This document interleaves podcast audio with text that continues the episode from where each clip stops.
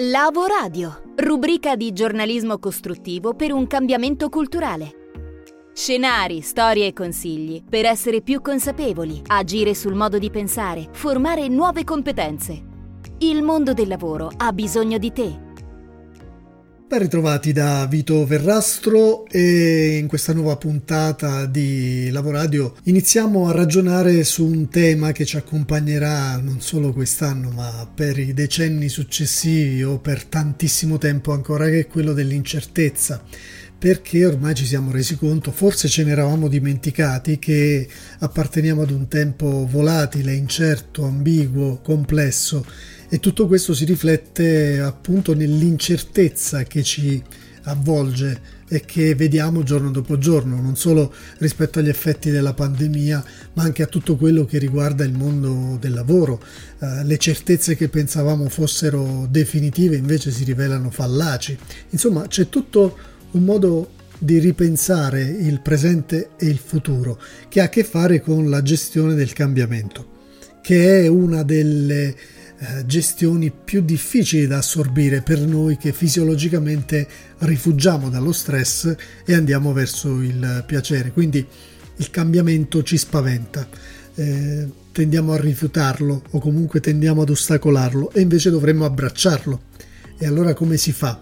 Abbiamo chiesto alla nostra career coach Francesca Scelsi, fondatrice di jobscouting.it, di parlarci proprio di questo tema che accomuna tutti noi e a cui nessuno può sfuggire, cioè la gestione del cambiamento. Ciao Francesca e bentornata su Lavoradio. Buongiorno a tutti gli ascoltatori di Lavoradio, eccoci qui anche quest'anno, nel 2021. Oggi voglio mm, lasciarvi una, una pillolina, una, così, mm, un approfondimento sul tema del cambiamento perché penso che, ehm, come dire, sia abbastanza evidente che il cambiamento è l'unica costante, come diceva il Buddha, e quest'anno, insomma l'anno scorso è stato veramente inequivocabile rispetto a questo tema. Dunque, quello che mi interessa dire è che per quanto il mondo intorno a noi sia instabile e il cambiamento spesso ci travolga senza chiedere il permesso, noi abbiamo sempre la facoltà di um, decidere come reagire a quello che ci accade. So che non è semplice perché, um, soprattutto quando il cambiamento è... Um, come dire, sono eventi non, non voluti, sono eventi subiti, e magari anche eventi negativi. Ehm, la reazione emotiva è chiaro che è iniziale molto forte, una reazione di dolore, di rabbia, di paura e di sconforto, però superata questa fase iniziale, eh, che è giusto che ci sia ed è una fase di ascolto, quindi è una fase in cui ehm, dobbiamo mh, mm, farci carico anche del dolore che arriva, dopo possiamo scegliere, possiamo valutare, possiamo decidere come reagire la vita è il 10% ciò che mi accade e il 90% come reagisco a quello che mi accade. Quindi lavoriamo sul 90 e non sul 10 perché quel 10 chiaramente non è, non è sotto il nostro controllo. Spesso poi il cambiamento arriva dall'esterno, come in questo caso, però alle volte il cambiamento invece arriva anche dall'interno, no? magari deriva da un senso nostro di insoddisfazione, di, di non felicità, di frustrazione e quindi queste emozioni, di nuovo, sono emozioni che dobbiamo ascoltare perché sono emozioni che ci portano a, a cambiare, ci portano a cercare di stare sempre meglio. E quindi eh, non reprimiamole, so che spesso ci viene spontaneo eh, non ascoltare la paura, non ascoltare la rabbia, ma invece dobbiamo proprio metterci lì e dedicarci del tempo, magari chiudere gli occhi e ascoltare insomma quello che arriva dall'interno eh, perché poi sarà più facile anche lasciarlo andare. Bene Francesca, dunque antenne ben dritte per captare quello che eh, succede all'esterno di noi e orecchie molto ben puntate all'interno per captare i segnali che il nostro corpo, la nostra anima, la nostra mente e il nostro cuore ci manda.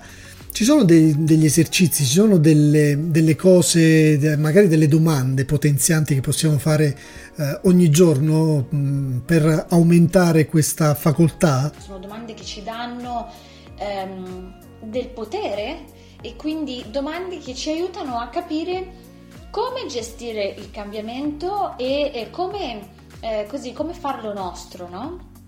Allora, pensiamo per esempio ciascuno di noi a un evento, a un imprevisto, a un problema che abbiamo dovuto gestire nella vita privata, nella vita lavorativa, ehm, sia nel passato che anche oggi nel presente. E chiediamoci che cosa posso imparare da questa situazione oggi. Quindi qual è l'apprendimento? Cosa posso imparare? Cosa questa situazione sta cercando di insegnarmi? E poi ancora, in che modo posso uscire migliorata, migliorato? In che modo posso uscire cresciuto da questa situazione? Quindi focalizziamoci sempre su quello che è sotto il nostro controllo, l'apprendimento è sotto il nostro controllo, i pensieri, le nostre azioni, questo è tutto sotto il nostro controllo, sono cose che possiamo fare in reazione a quello che accade, in reazione a quello che ci capita dall'esterno e poi chiederci come possiamo sfruttare questa situazione per, per migliorarci, per uscire migliori, eh, che siano le relazioni, che sia il lavoro, che sia la relazione che ho con me stesso, eh, qualsiasi miglioramento insomma va bene. Ecco, cerchiamo di, ehm, di non subire solo i cambiamenti, ma eh, una volta poi superata quella fase iniziale molto faticosa, cercare di reagire in tutti i modi possibili e imparare, imparare in modo da essere più pronti e imparare in modo da essere più consapevoli. Essere più consapevoli significa anche poggiare il nostro sguardo su ciò che avviene ogni giorno, anche sulle piccole cose, con una capacità di dare senso e significato. Come si traduce tutto questo nell'apprendimento intenzionale? Vediamo che cosa significa. Ricomincio da me. Lo sguardo di oggi va posato sull'apprendimento intenzionale. Che cosa significa?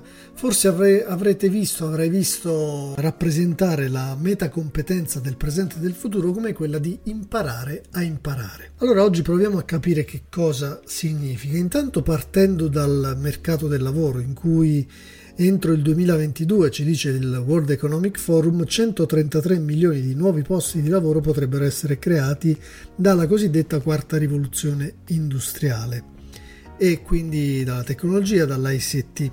L'abilità più importante dell'era digitale è sì padroneggiare questo tipo di conoscenze, ma è soprattutto la capacità di apprendere, disimparare e riapprendere.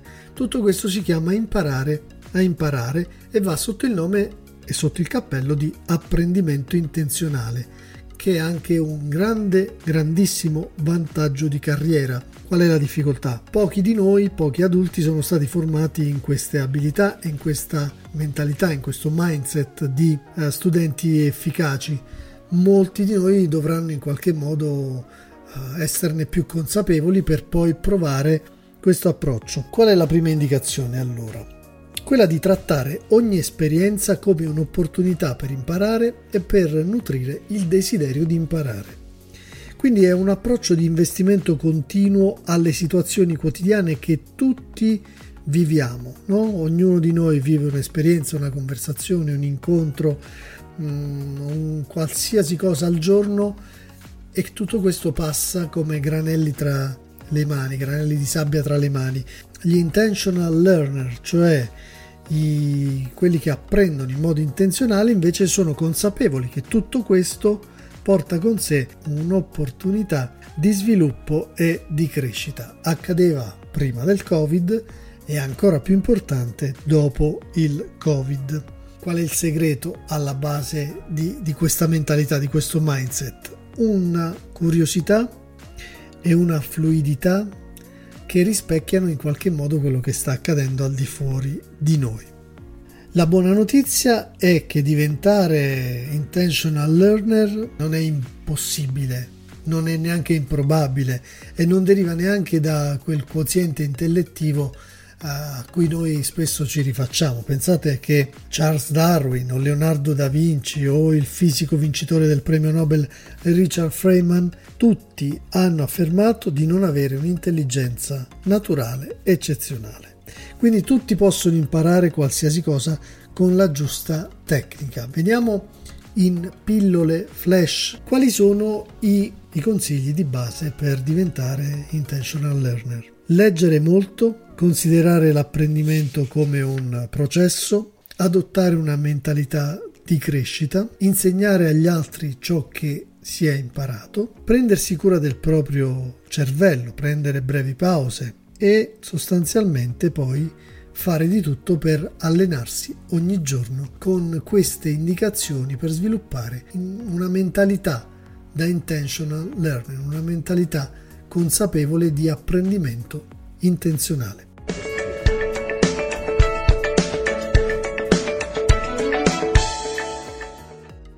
Dunque è una modalità di apprendimento intenzionale e continuo che ci può servire sia che siamo alla ricerca del lavoro, sia che siamo già in ambito lavorativo, professionale o imprenditoriale, ma dobbiamo riposizionarci a causa della crisi che sta cambiando tutti i nostri assetti abituali. Per farlo uno strumento importante, importantissimo, è il business model cioè il modello di business da dover applicare a noi stessi o alla nostra attività. E abbiamo chiesto aiuto a Massimiliano Linguiti, coach e sicuramente esperto di questo tema, per provare a capire, a fare uno step ancora successivo e dire che cosa posso fare io oggi per riposizionarmi, ma in modo scientifico, non in modo creativo eh, senza analizzare nulla. A te la parola Max, come sempre lui si rivolge direttamente a te che stai ascoltando. Dovrai prenderti il tempo per fermarti un attimo ad analizzare quello che stai facendo e come lo stai facendo. Questo è un passaggio assolutamente fondamentale. Eh, innanzitutto voglio sottolineare una cosa, hai già un modello di business, anche se non ne sei consapevole, anche se non, non, lo comprendi. Normalmente quando si sente parlare di modello di business si pensa a grosse aziende o a esperti di economia, ma il concetto in realtà riguarda ognuno di noi ed è molto trasversale. Viene definito come la logica attraverso la quale si crea, si consegna e si acquisisce valore. Questa parolina è una parolina fondamentale oggi, la creazione del valore. Le persone sono interessate a ciò che per loro ha valore, non ai prodotti o agli altri o alle loro competenze. Sono interessate a ciò che per loro ha valore. Quindi la cosa importante che tu devi fare è cercare di concentrarti su qual è il valore che produci e soprattutto a chi lo consegni per capire se questo valore che tu produci, che puoi consegnare, è interessante per le persone a cui ti rivolgi. Grazie Max. Altre domande forti, potenzianti, ma se non ce la facciamo da soli a rispondere, cosa possiamo fare? Ci sono sicuramente strumenti che ci possono aiutare, no? Puoi utilizzare eh, dei modelli che si trovano tranquillamente in giro, in rete. Il Business Model Canvas è uno, è uno dei tanti, è sicuramente il più conosciuto, il più famoso. Cercherò di eh, illustrarti in questo breve spazio quelli che sono gli elementi più importanti.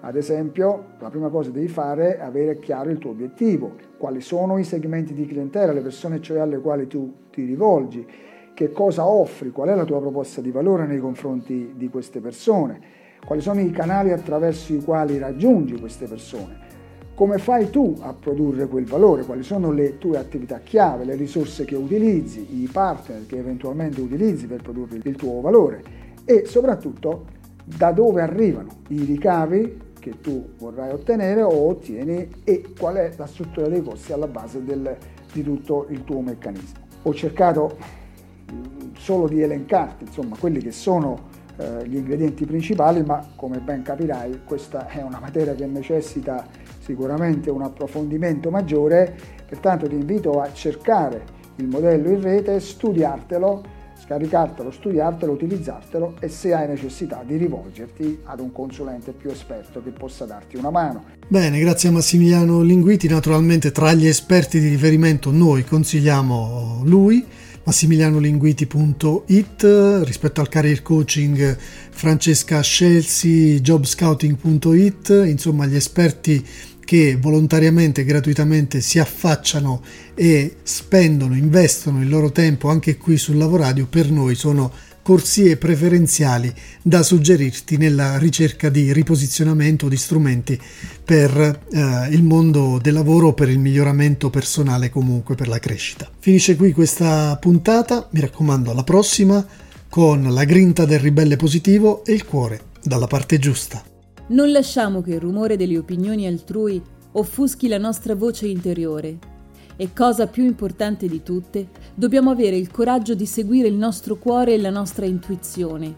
In qualche modo, essi sanno che cosa vogliamo realmente diventare. Tutto il resto è secondario. Steve Jobs per approfondimenti, percorsi informativi e formativi personalizzati, scrivici a info-lavoradio.com. Con noi, nel tuo futuro.